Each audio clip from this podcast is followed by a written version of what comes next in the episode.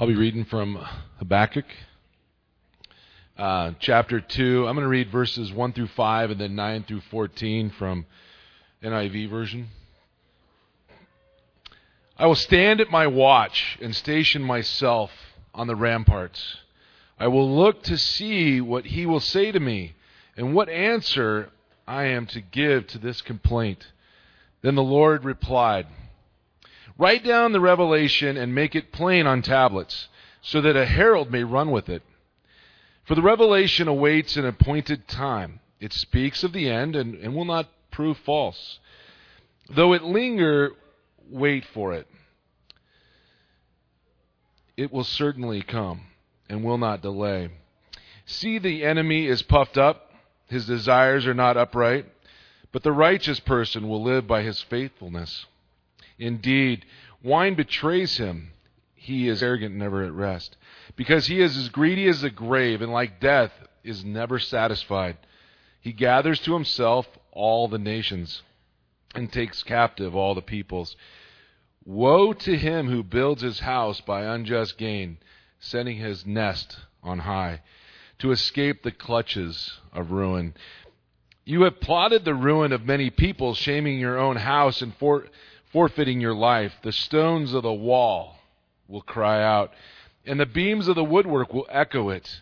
Woe to him who builds a city with bloodshed and establishes a town by injustice. Has not the Lord Almighty determined that the people's labor is only fuel for the fire? That the nations exhaust themselves for nothing? For the earth will be filled with the knowledge of the glory of the Lord as the waters cover the sea. Good morning again. Um, I really like Habakkuk. This is going to be fun. Before uh, I do this, I have to invite Brian up again. We did this first service, but his wife and his mom's here, so it's got to be done again. uh, Brian's been a good friend of mine for a long, long time, and uh, as we're looking at the schedule, um, Brian joked with me. He's like, "They'll just let anyone up front, won't they?" Cool. We've got pictures of us when we are you know, 15 and, you know, zit faced and the whole deal. Um, but I didn't call Brian up for that. I called Brian up because it's his birthday today, and so we need to sing Happy Birthday. so he's the worship leader, but I'm going to lead you in a song of Happy Birthday to Brian. So. What? I'm not going to play guitar. He, he's not playing guitar for us. Thank you. so sing with me. Happy birthday to you. Happy birthday to you. Happy birthday, dear Brian. Happy birthday to you. yeah, man. Love get, you, man. You're going to get it back. Excellent.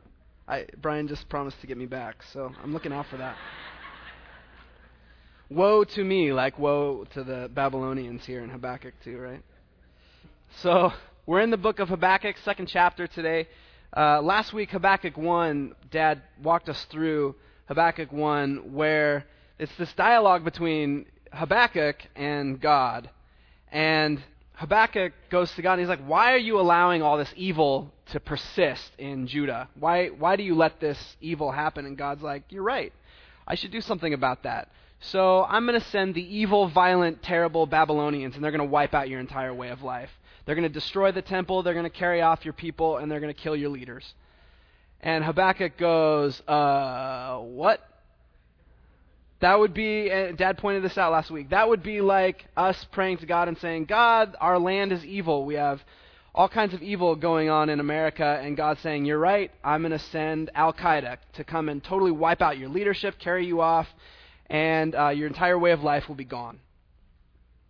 To, the, to us, that's unthinkable.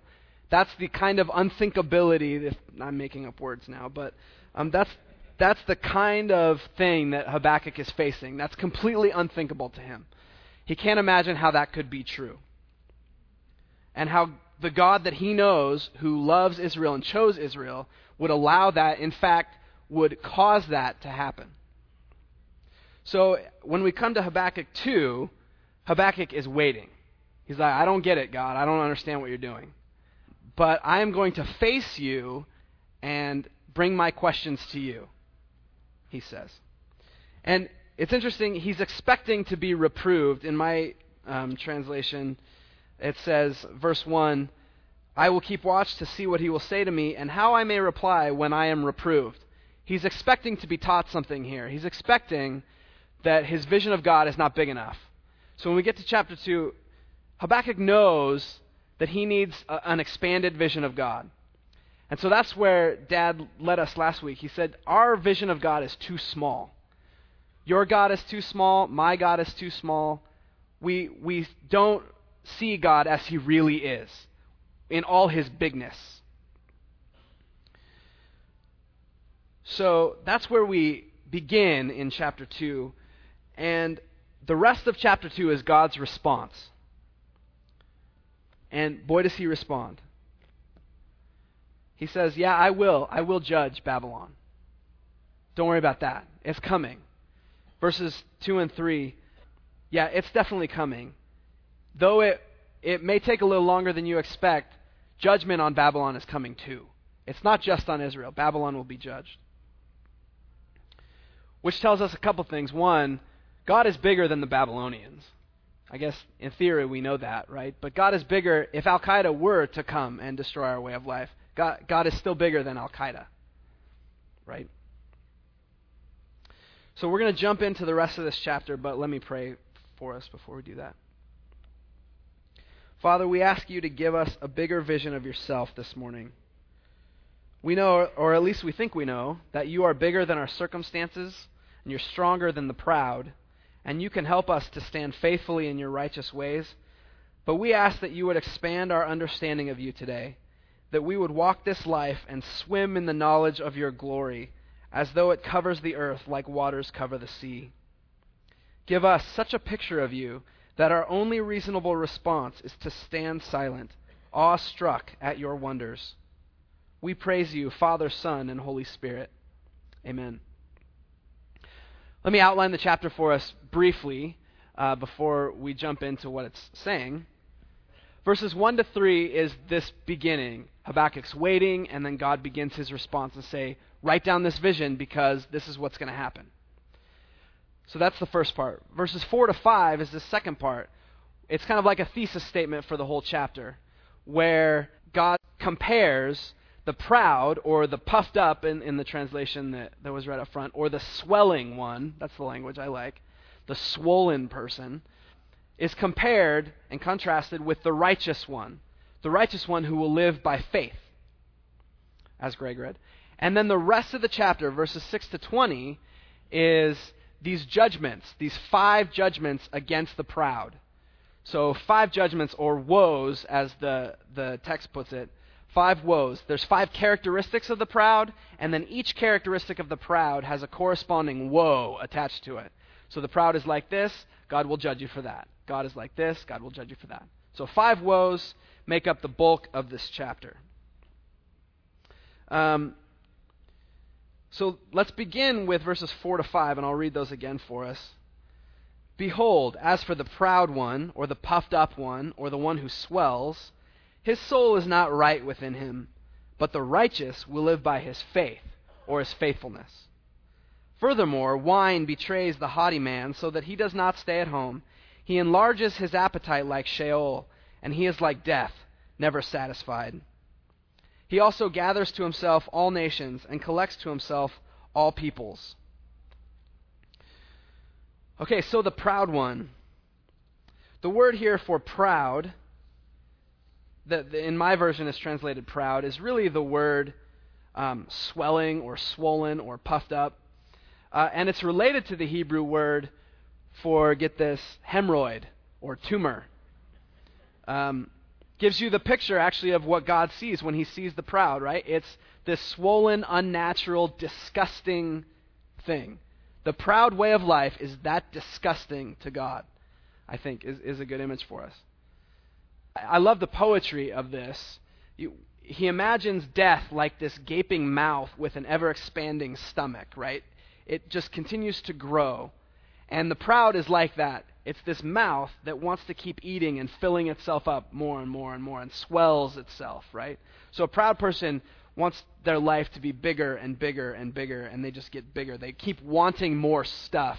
They keep wanting to bring more glory to themselves. They want to uh, expand their own kingdom uh, in the world. So that's the proud. It's a great image of, of pride, right? um, kind of disgusting. That's clearly referring to the Babylonians. That's the context of this passage. But it's interesting that it never names the Babylonians. In fact, only rarely does it name things that only the Babylonians could have done. In other words, the proud here could just as easily be the proud in Judah of Habakkuk's time. Or it could just as easily be the proud of our era. Um, and you'll see in the five characteristics of the proud how well they line up actually with us. So the proud here refers to really anyone who swells themselves, expands their own kingdom at the expense of, of others. So let's look at these five characteristics. Verses 6 to 8, I'll read for you. Will not all of these, all the nations, take up a taunt song against him, against the proud one? Even mockery and insinuations against him, and say, Woe! So this is this first woe. Woe to him who increases what is not his. For how long? And makes himself rich with loans. Will not your creditors rise up suddenly, and those who collect from you awaken? Indeed, you will become plunder for them, because you have looted many nations. All the remainder of the peoples will loot you, because of human bloodshed and violence done to the land, to the town, and all its inhabitants. First characteristic of a proud or swelling person is they live off credit. Well, that hits home for awful lot of us, doesn't it? They live off credit. They, they want what they haven't earned enough to pay for. That's the first characteristic of a proud person. They build their empire on the backs of others, living off credit. Okay, characteristic one proud person lives off credit. Characteristic two, which Greg did read for you, they build their house up high enough to protect themselves or they pack all their money in their 401k, or they have a large home security system that protects themselves. In other words, characteristic two is a person who is all about self protection. Not all about, but who a lot of what they are about is self protection. They want to protect themselves. Can't think of anyone who's like that. Gosh, that could be us too, couldn't it? We're a culture who lives off credit and seeks to protect ourselves. Okay, so two characteristics. They both strike me as us. The next section, verses 12 to 14, the next characteristic of a proud person, they found their culture and their civilization on violence. And you don't actually have to look that far back in, in history. The Babylonians clearly founded their entire way of life on violence. But if you look through history, actually, most civilizations found their way of life on violence um, Babylon, clearly, but ancient Greece, Alexander's empire, founded on violence. Ancient Rome, even the myth, the legends are that one brother kills the other. Um, the American Revolution was a war that we founded our, our nation on. The French Revolution, the Soviet Union, Hitler, any great, not any, but almost any great nation is founded on violence. So, characteristic three, they establish, or they or we establish our civilization, our kingdom, violently. Okay, still hitting home. It's disappointing. I was hoping I wasn't so proud. Um, characteristic four, this is verses 15 to 17. Woe to you who make your neighbors drink, who mix in your venom to make them drunk so as to look on their nakedness the idea here with this characteristic is someone who builds themselves up by shaming others. They bring shame to someone else so that they can glorify themselves. Kind of the ultimate and most disgusting example of this in our culture is like the date rape drugs that go around. That's kind of the worst and clearest example of this. But actually, gossip magazines are the same kind of thing. How do we shame other people to make ourselves feel better about ourselves? Again, that's not that far removed from me and my culture. So, characteristic one, live off credit. Two, we protect ourselves. Three, we establish our kingdoms violently. Four, we build ourselves up by shaming others. The fifth characteristic is verses 18 to 20, which I'll read for you here. What profit is the idol when its maker has carved it? Or an image, a teacher of falsehood? For its maker trusts in his own handiwork when he fashions speechless idols. Woe to him who says to a piece of wood, Awake to a mute stone, Arise. That's your teacher? Behold, it's overlaid with gold and silver. There's no breath at all inside it. But the Lord is in his holy temple.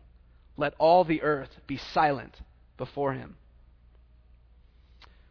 Characteristic five is worshiping idols, or really worshiping things that our hands have made.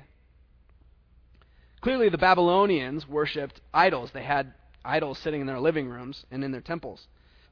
But I think this is uh, this woe is in direct response to Habakkuk 1, where Habakkuk is reminding God that the Babylonians worship their tools of war, worship their nets and their their their tools of war. Um, that kind of hits home for some of us too, doesn't it? The, if you didn't know this, Americans spend more money on their military than the next 20 nations combined spend on their military. In other words, we worship our tools of war. We worship our military uh, might and strength. That's us as well. In addition, uh, we we worship our iPhones, don't we? And our computers and our TVs. They have place of prominence in our homes. They have place. Of, they're always with us. My favorite my favorite example of this is uh, my uncle, and he just got a new GPS system, and he was pretty excited about it. And my aunt is sitting next to him, and, and I think my mom and some others are sitting in the back. My aunt's sitting next to him and knows the directions to go, knows where to take the exit and where to turn. And my uncle's, no, no, I'll listen to the GPS because it's so awesome. So he's serving the GPS and listening to the GPS at the expense of listening to his wife, right? And every time he was driving around LA, which he wasn't used to, and every time they would come up to an exit, his wife would be like, You're supposed to take that exit, I think. You need to get over and take the exit. He's like, No, no, I'll just wait for the GPS to tell me. Well, every time they would pass an exit, the GPS was like, uh, You missed your exit. I forget how they say it. But the whole time, the whole trip was spent recalculating, recalculating, recalculating. We, we want, we listen to our technology and serve it in ways that we actually don't listen to the people sitting next to us. And now we actually, interestingly, just like here, we actually literally expect our, the things that we have made to speak to us. So it's an interesting comment about uh, verse 19 here.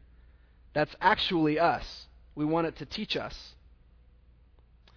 So, five characteristics live off credit, protect themselves, establish our kingdoms by violence, build ourselves up by shaming others, and then we worship the works of our hands.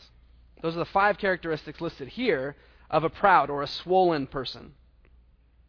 Again, clearly the Babylonians and also us. And the Babylonians do this by violence.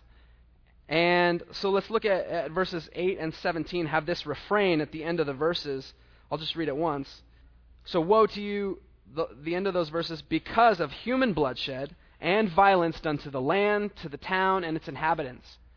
In other words, yes, it's about human violence, it's also about how you're destroying God's creation. That's just as problematic in God's sight. In other words, the land is important to Yahweh. His creation, He created it good. He wants us to treat it well. When we swell ourselves at the expense of the earth, we are not fully the people that God made us to be. As humans made in God's image, and as Christians seeking to follow God's commands, we need to be aware of His creation and seek to care for it as He would care for it. Okay, so that's the proud. The proud one swells himself, he makes himself bigger. He seeks his own kingdom and does violence to others and to the earth for his own gain. Habakkuk contrasts the proud with the righteous, the righteous one who lives by faith or faithfulness. Righteousness, uh, biblically defined, is the one who is in right relationship with Yahweh. So the righteous one, the one who's in right relationship with Yahweh, will live by faith or faithfulness. The Hebrew word here for faith or faithfulness is almost certainly best translated faithfulness.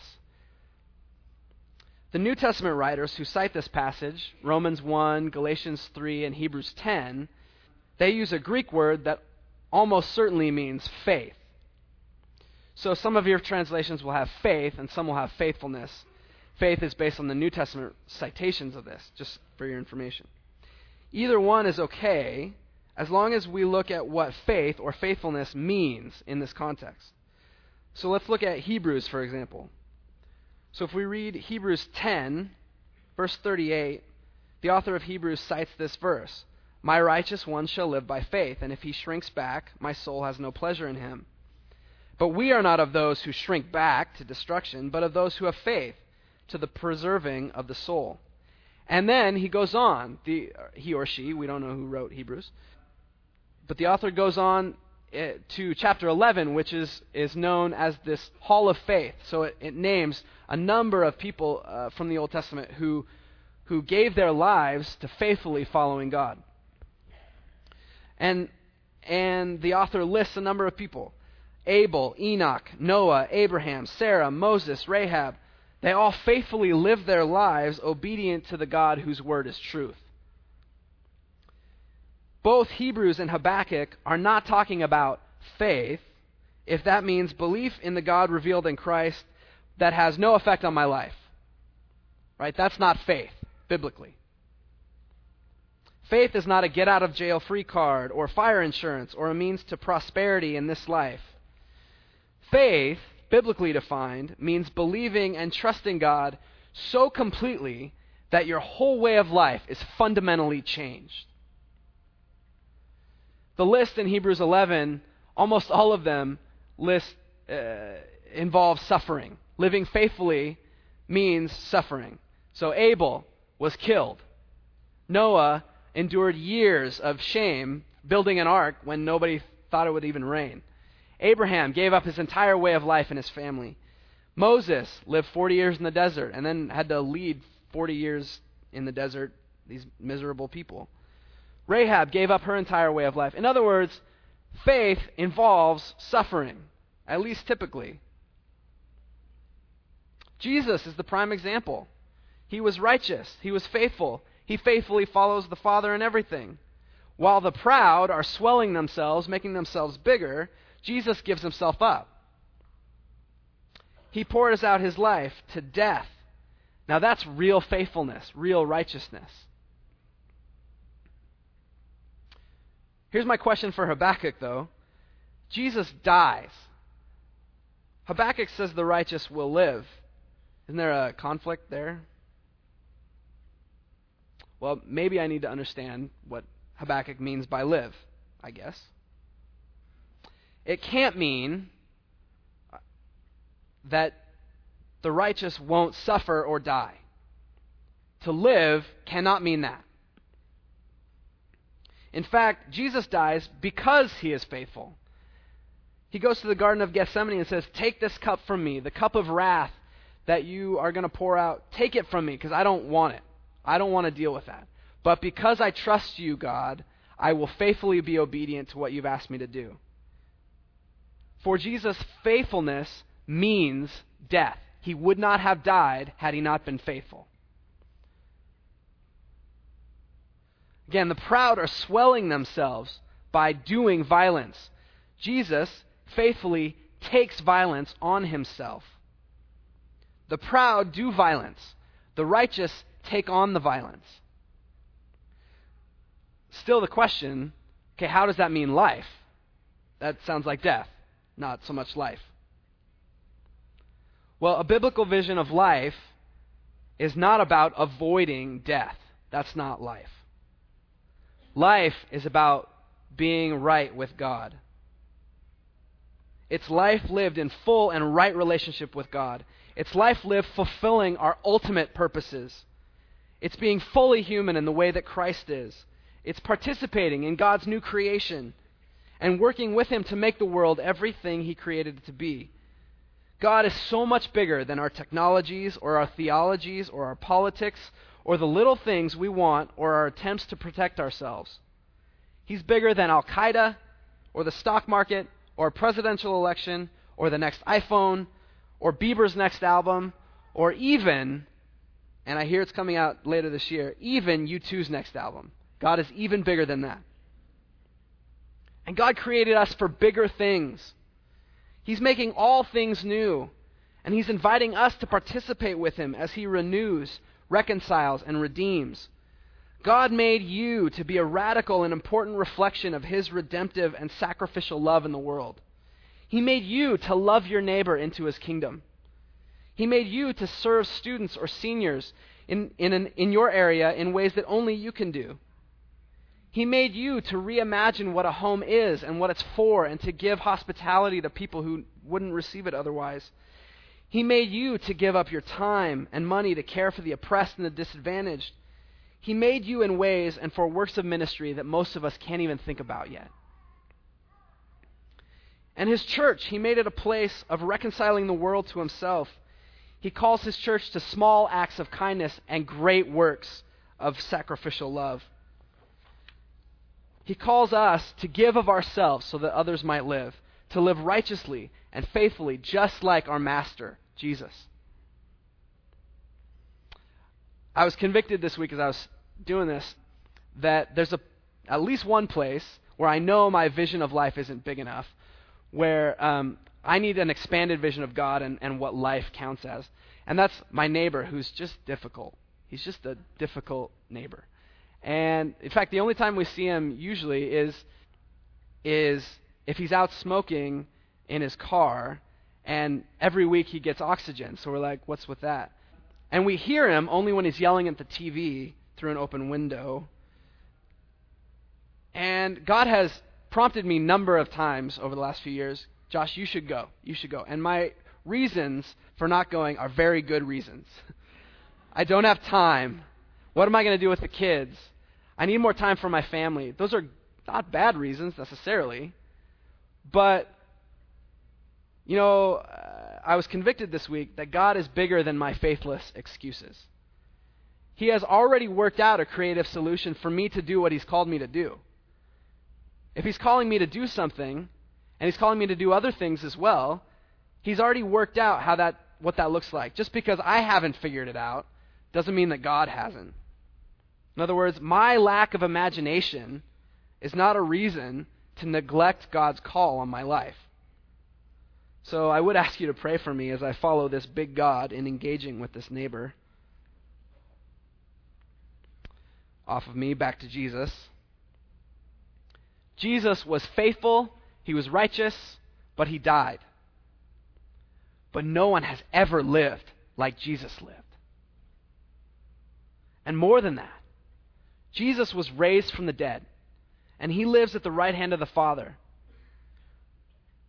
Jesus made himself small.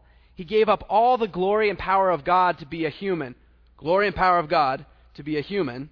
Not just that, a servant to death, death on a cross. He made himself small. But you want to talk about life? How about being raised up to the right hand of the Father? And receiving the praise of every creature in heaven and on earth and under the earth. Yeah, he died, but Jesus lives. So again, the proud one swells himself, puffs himself up, makes himself big, but he will lose all of it. In the end, the one who grows his own kingdom will wind up with nothing. Jesus makes himself small and ends up with everything. Who has life in the end? The one who seeks to gain the world, or the one who stores up treasures in heaven? The one who tries to preserve her stuff, or the one who gives it away? Swelling ourselves will ultimately lead to our ruin, while sacrificing ourselves for the kingdom of God will ultimately lead to eternal, abundant life. The proud one swells himself, But as big as he is, God is bigger. Remember, we looked at five violent characteristics of the proud. They live off credit, they're self protective, they establish their lives violently, they enjoy shaming others, and they worship what their hands have made. But God has a corresponding judgment for each of those characteristics. Credit doesn't last forever. Your creditors will eventually come and ask you for the repayment, right? It's not going to work out for very long. There will be a day of reckoning. Self protection. Habakkuk says, The stones of your house will cry out. In other words, it's going to fail. Your, your goal to protect yourself is a failed goal, it can't succeed. God designed the world that way so that we can't protect ourselves. We need Him. We have to rely on Him. He's the only place where we can be secure. Our home security systems are too late. Our houses will fall apart. Our 401ks, as, as we know in the recent past, they crash. God made the world so that we would have to rely on Him. We can't protect ourselves. Three more woes. Babylon tried to glorify themselves by living violently. It's interesting that the judgment on that, verse 14, the earth will be filled with the knowledge of the glory of the Lord as the waters cover the sea. In other words, whatever you made to glorify yourself will either go to glorify God, in other words, you won't get any glory out of that, or it will be destroyed. It will be wiped out. We'll be swimming in the knowledge of God's glory, and no one will remember you. No one will remember me. We try to shame others. This is the fourth characteristic. They, they give the cup to shame someone else. Again, think of a date rape situation. Yahweh turns that cup of shame into a cup of wrath. And instead of take, he gives it back. He says, Here's the cup of wrath. Now, Babylon, you drink it. Proud one, you drink it. You take my wrath for what you've done and the way that you've lived. This is a reversal, right? Babylon was trying to shame others. Now they're going to receive the shame and the wrath of Yahweh. Scary. And then that fifth characteristic, we worship silent idols and, and we command them to speak. That last verse there. But the Lord is in his holy temple. Let all the earth be silent before him. We command our idols that we've made to speak. They don't say anything. God commands, and everyone is silent. That's it. There's nothing more to say. And the Hebrew here is fantastic. It's just silence before him, all the earth. It's a command silence.